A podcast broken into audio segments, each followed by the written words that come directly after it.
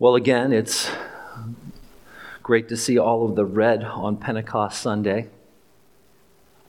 And of course, we're going to be talking about the Holy Spirit today. Oh, one reminder I forgot to mention uh, as we always do, right after the service this morning, we will uh, head outside together to the Centennial Altar. We will, we will burn the prayers that we, that we gathered together way back on Ash Wednesday, which seems like years ago. It's amazing how fast time goes by. Um, but so, yeah, so after the service, we, we will march outside. Pastor Dan will lead us, and we will burn our, our prayers um, out on the Centennial altar um, to conclude uh, our Pentecost uh, Sunday services. You know, I think sometimes we're, we're guilty of, of underappreciating the Holy Spirit a little bit. You know, we, we recognize and acknowledge God the Father, Jesus the Son. We, we sing songs about um, God the Father and Jesus the Son on a regular basis here on Sunday mornings. and again, I think sometimes we're, we're guilty of underappreciating the Holy Spirit a little bit you you know it's there. You know the holy spirit exists. But but but sometimes you know the holy spirit kind of seems obscure. You you almost don't acknowledge it because maybe you're not kind of fully aware of of the work of the holy spirit impacting your life that much. You know it's, it, it's almost as if god and jesus are, are the important things and and the holy spirit sometimes gets overlooked. So who so who's the holy spirit who is the Holy Spirit? And is the Holy Spirit a significant and meaningful part of your relationship with God? Well, I think Paul has something to say to, to, say to that question. And uh, this is Galatians 5. I'm going to be reading Galatians 5, verses 16 to 25. And again, who is the Holy Spirit? Is the Holy Spirit a significant and meaningful part of your relationship with God? I think Paul has something to say about that. This is Galatians 5 16 through 25. Paul writes, So I say, walk by the Spirit, and you will not gratify the desires of the flesh. For the flesh desires what is contrary to the Spirit, and the Spirit what is contrary to the flesh. They're in conflict with each other, so that you are not to do whatever you want. But if you are led by the Spirit, you are not under the law. The acts of the flesh are obvious morality, impurity and debauchery, idolatry and witchcraft, hatred, discord, jealousy, fits of rage, selfish ambition, dissensions, factions and envy, drunkenness, wild parties, and other sins like these. I warn you, as I did before, that those who live like this will not inherit the kingdom of God. But the fruit of the Spirit, is love, joy, peace, patience, kindness, goodness, faithfulness, gentleness, and self control. Against such things there is no law. Those who belong to Christ Jesus have crucified the flesh with its passions and desires. Since we live by the Spirit, let us keep in step with the Spirit. So, in, in these verses, Paul, Paul is saying something about the human spirit. There, there, there's something about your soul that is being pulled in two different directions. Paul says that inside every human being, there is, there is this struggle, there's this battle, and, and we end up doing things we don't want to do. And the things we, we, we want to do and we mean to do, we can't do, right? And we get caught in this powerful and vicious cycle because we're not able to be who we want to be. Now, doesn't that just make good sense to you? I mean, sometimes the Bible just makes really good sense, right? You, you, understand exactly that struggle that Paul is talking about. I understand exactly this struggle that Paul is talking about, right? We, we understand that. We get it. We, we've, we've lived that. We've experienced that. There, there is this constant struggle and battle within our soul. And if, if the earth continues on for another 2,000 years, there will still be this raging battle inside of humanity. So, so the question becomes what do we do about that? What do we, what do, we do about that? Well, Paul, Paul responds to that question in, in a very interesting way. Paul actually responds to that question in, in a counterintuitive way. He, he, he answers that question exactly the opposite uh, of what we, what we would think or what we would expect. So the, the, let me just stop right here and say the first point I want to make this morning about this passage is that the Holy Spirit is absolutely necessary for daily living. Absolutely necessary. Why? Why is the Holy Spirit necessary? Look, look, look again at this battle Paul's describing, pick, picking up at verse 17. For the sinful nature desires what is contrary to the Spirit, and the Spirit what is contrary to the sinful nature. So, do, do you see the battle there? You, you see the conflict? One desires one thing, and the other desires something different. So, so we're caught in that struggle, we're, we're caught in that battle. Paul continues, they are in conflict with each other so that you are not to do whatever you want. But if you are led by the Spirit, you are not under the law. So again, Paul is saying there's this conflict in us, and, and you don't even need the Bible to tell you that. You, you know that is true, right? You want to change and you can't. You want to do right, you want to do good, but you can't do it. Sometimes changing our lives feels like squeezing a rubber ball right? We, we squeeze the rubber ball. We, we, we morally conform ourselves. We, we manage our behaviors for a little while. But we lose focus. We, we take our eye off of it. And when we let go, it bounces right back to its original shape. Every time. We try to manage our behaviors. Oh, I can, I can, I can, I can control myself. I can manipulate my behaviors for a while. I can, I can, I can change and transform on my own strength we, we let go and it goes right back to its original shape. T- tell me this isn't true. We, we've all done that, we've all been there. L- life is not like this is a paper cup. Life is not like this. I crush it, and it's never going back to its original shape. It's permanent, right? It stays there. No, life isn't like that. life is like this we try to manipulate, we try to conform, we try to manage our behaviors for a little while till we lose strength or focus. We let go, we get tired, boom, right back to its original shape. Paul is saying that's the condition of the human heart. That's the condition of the human heart.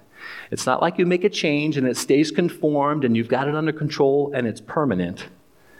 No, instead, you, you, you squeeze it into the position that you want for a while, but then you let go, and it's right back to where it was.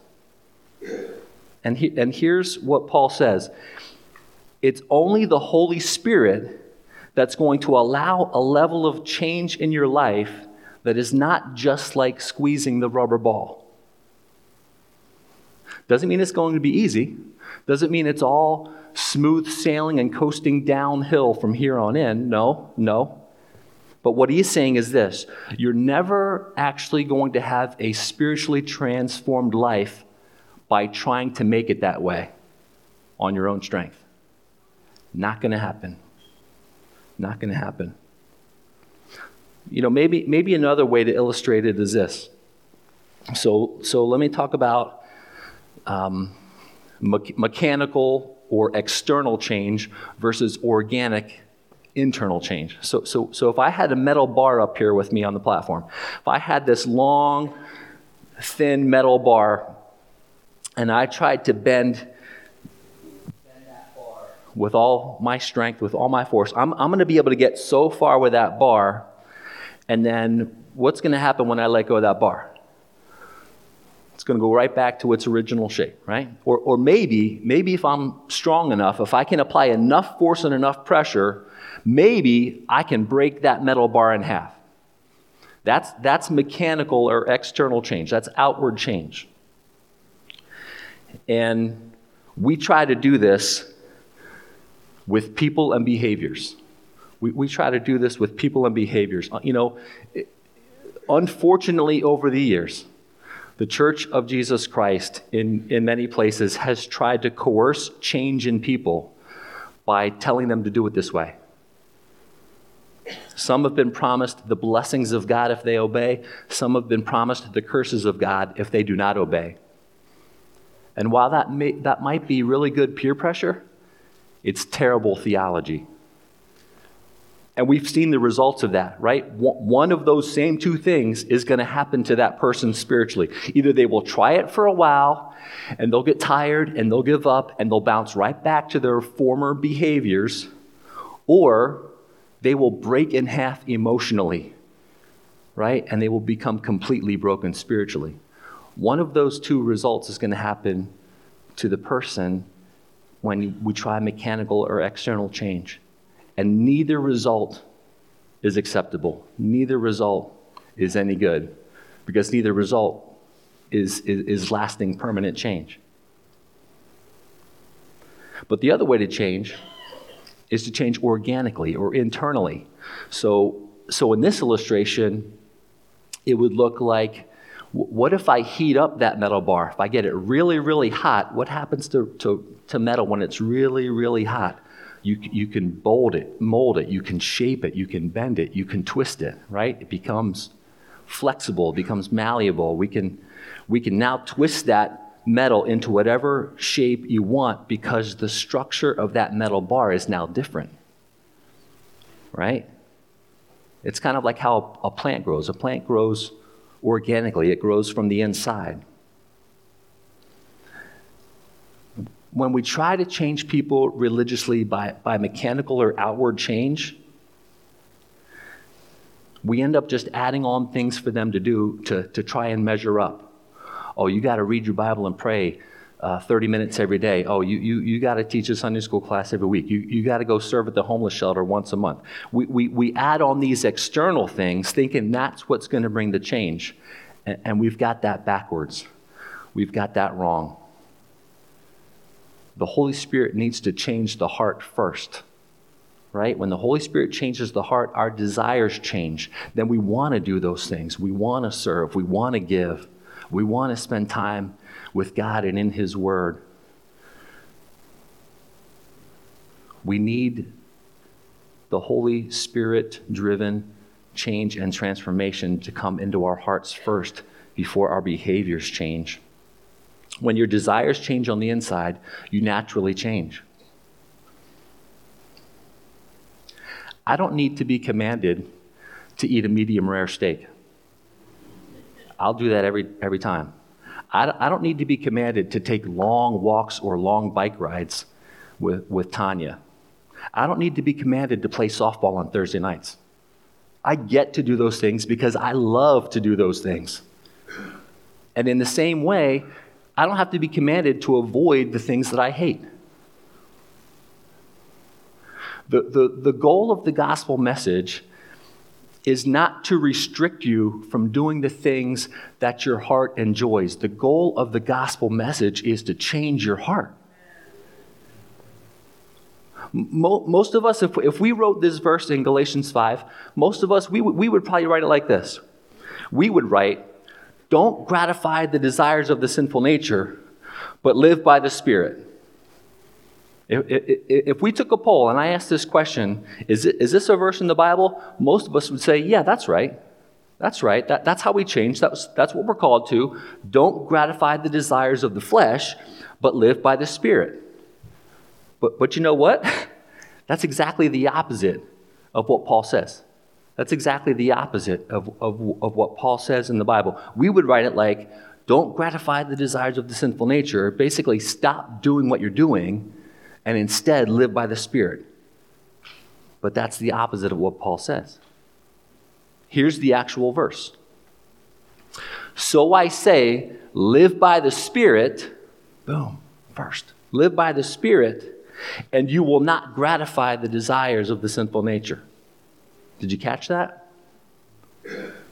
He says, live by the Spirit and you will not gratify the desires of the sinful nature. So, so if your goal is to simply not live by the sinful nature, you're going to spend your whole life trying to conform, trying to manage your behaviors, trying to restrain yourself. And as soon as you take your eye off it, it's going to bounce right back to where it was, like the rubber ball. And I don't have to tell you this. You, you know this is true. I know this is true. We, we, we've, we've lived this, we've tried it this way, right? We absolutely know it's true. Paul says instead that the Holy Spirit actually brings a different model of change. The Holy Spirit actually brings life to us that then allows us to bring a change to our lives. And why is that the case? Why is that true? Because sadly, there's something very deeply dark about the human soul that as soon as there is a rule, we want to break it. As soon as there is a rule, we want to do the exact opposite. What do we do every time we see a, a sign that says, do not touch wet paint? We touch it every time, right? This, this, is, this is what we do. This is, this is who we are.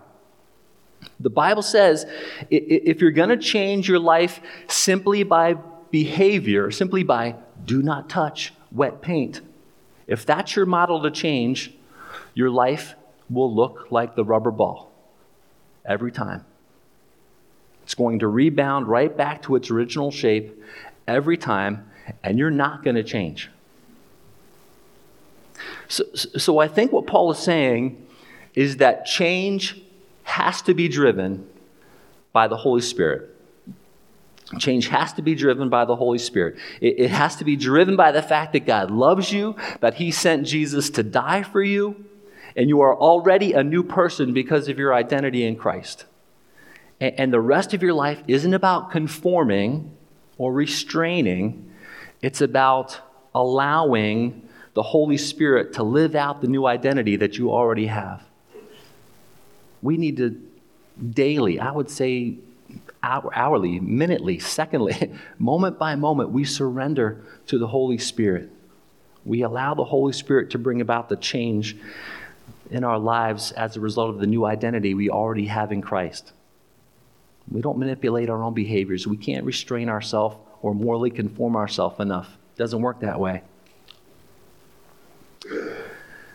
Let's, let's talk about grace for a minute. My, my relationship with God, your relationship with God, 100% based on the grace and mercy of Jesus. Not, nothing we've done to earn it, nothing we can do to deserve it. 100% based on the grace and mercy of Jesus Christ, right? Jesus came to this earth, died for the forgiveness of, sin, of sins for all mankind.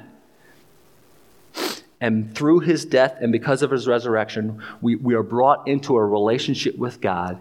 And, and this is 100% a free gift. It is 100% grace. 100% grace.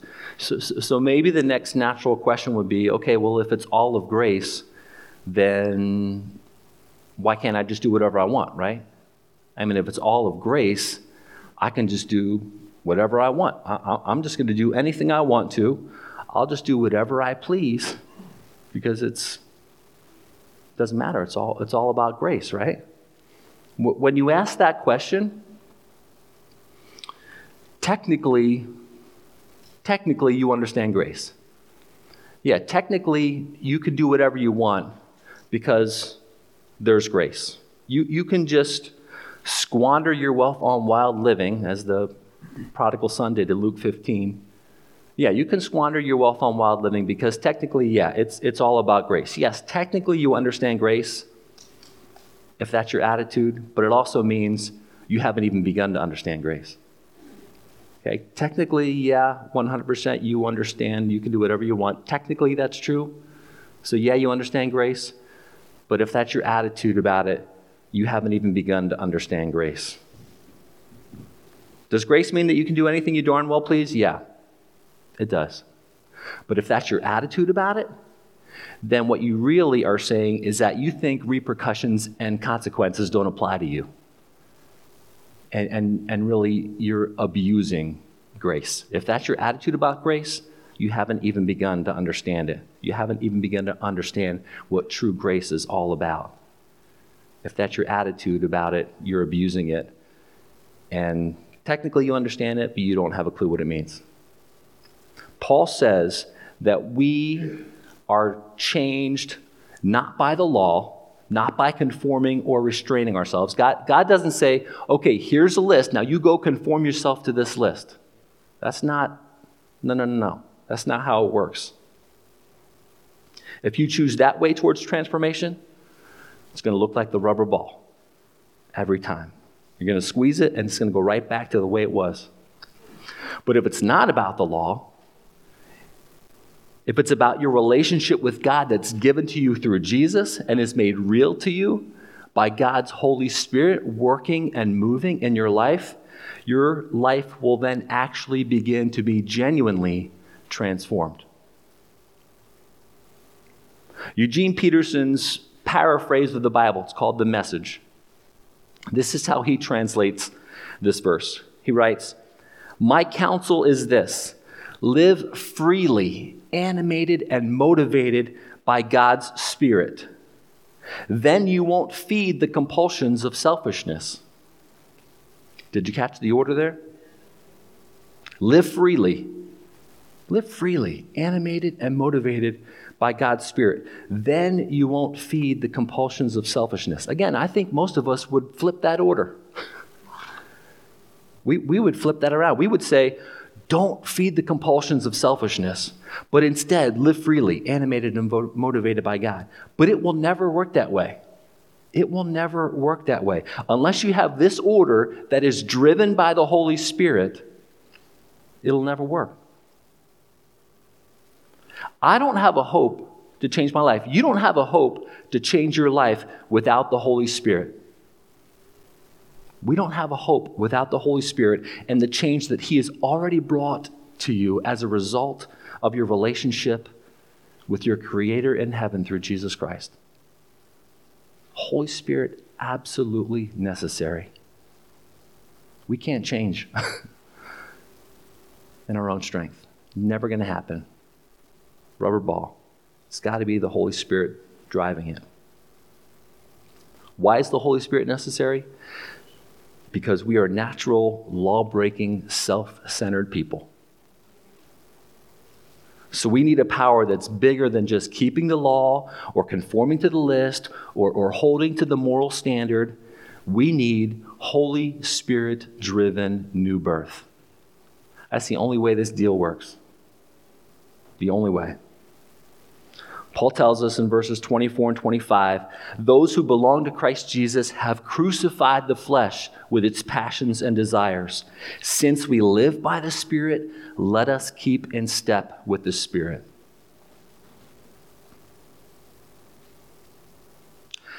Years ago, I went to a, um, a, a missions and ministry conference out in San Diego, Point Loma Nazarene University. And at the time, I was a college student and I was playing baseball um, for, for ENC, Eastern Nazarene College. And at this ministry conference, there was one event that they took us outside to the baseball field, which overlooked the Pacific Ocean. So if you would hit a home run on this baseball field, it would land, it would, there was a cliff, it would land the Pacific Ocean. I thought, I think God's calling me to transfer from ENC to Point Loma. Didn't happen. But during this um, little um, event outside on that baseball field, I, I, got, I got speaking with one of the, one of the professors there who, who taught um, surfing as a gym class. So, as a gym class elective, you could take surfing. Another, oh, maybe I really should consider transferring to Point Loma. So, so I'm talking to this, this individual about um, the surfing class that they teach as a, as a gym elective. And, and he says about how when you first start out, like when you get really good as a surfer, you're, you're, the, the, the, the better you get, the more skilled you become, the smaller your surfboard becomes. When you first start out, they, they give you a surfboard that's about the size of a barge because, you know, when you first start out, you're going to wipe out every time. So you start off with this really big, really long surfboard, and, and it's just a matter of dealing with the fact that you're going to wipe out again and again and again, and you're, you're going to keep wiping out until you get the hang of this, until you get the handle of it. But eventually, you get the handle of it and the hang of it, and, and, and you, can, you can stay up there for, for you know, more than a few seconds. But, you, but, but eventually, you're, you're going to wipe out. Every time you're out there, eventually, you're going to wipe the point is to keep getting back on the surfboard, no matter how many times you wipe out, Because whereas it's your job to ride the wave as best you can and stay on the board, you're going to wipe out. But there's never been anyone who wiped out who waited for another wave to come, come and it didn't come. Because the waves keep coming. The waves keep coming. That's the job of the Holy Spirit. The waves are going to keep coming. We're going to wipe out. We get back up on the board and we wait for the next wave to come. God's job is to keep sending the waves. They're never going to stop coming. The waves always keep coming. We always get second chances, third chances, four chances. We always get multiple chances to get back up on that surfboard and keep riding the wave. Our job is to do our best to stay on the board. God's job is to keep sending the waves. I really like how um, J.D. Greear puts it. He's a, he's a Southern Baptist preacher from North Carolina, and he writes, this is what he writes. I love this. He writes, fullness of the Spirit and depth in the gospel are inseparable. One always leads to the other. The more you grow in your knowledge of the gospel, the more intimate you will become with the Holy Spirit. The Holy Spirit makes the gospel come alive in you, allowing you to truly see it. God's words become his voice to you. This is why the Holy Spirit is a better teacher than even Jesus and confirms what Jesus himself said in John 16 that having the Holy Spirit in us would be better than having Christ beside us. The Holy Spirit is absolutely necessary for transformation in our lives. As we close this morning, I want to read again from Eugene Peterson's The Message, but this time I'm going to read verses 22 and 23. The fruits of the Spirit. Listen to this, hear this. This is spirit fruit that we should see in our lives as a result of daily living by the Holy Spirit. Eugene Peterson's The Message. But what happens when we live God's way? That is, by the Spirit. He brings gifts into our lives, much the same way that fruit appears in an orchard. Things like affection for others, exuberance about life, serenity. That's love, joy, and peace, by the way. We develop a willingness to stick with things, patience. We develop a sense of compassion in the heart, kindness and a conviction that a basic holiness permeates all things and people goodness. We find ourselves involved in loyal commitments, faithfulness, not needing to force our own way in life, gentleness, and able to marshal and direct our energy wisely, self control. This is what daily living in the Holy Spirit looks like. This is what we're called to, and it's only possible by Holy Spirit driven transformation.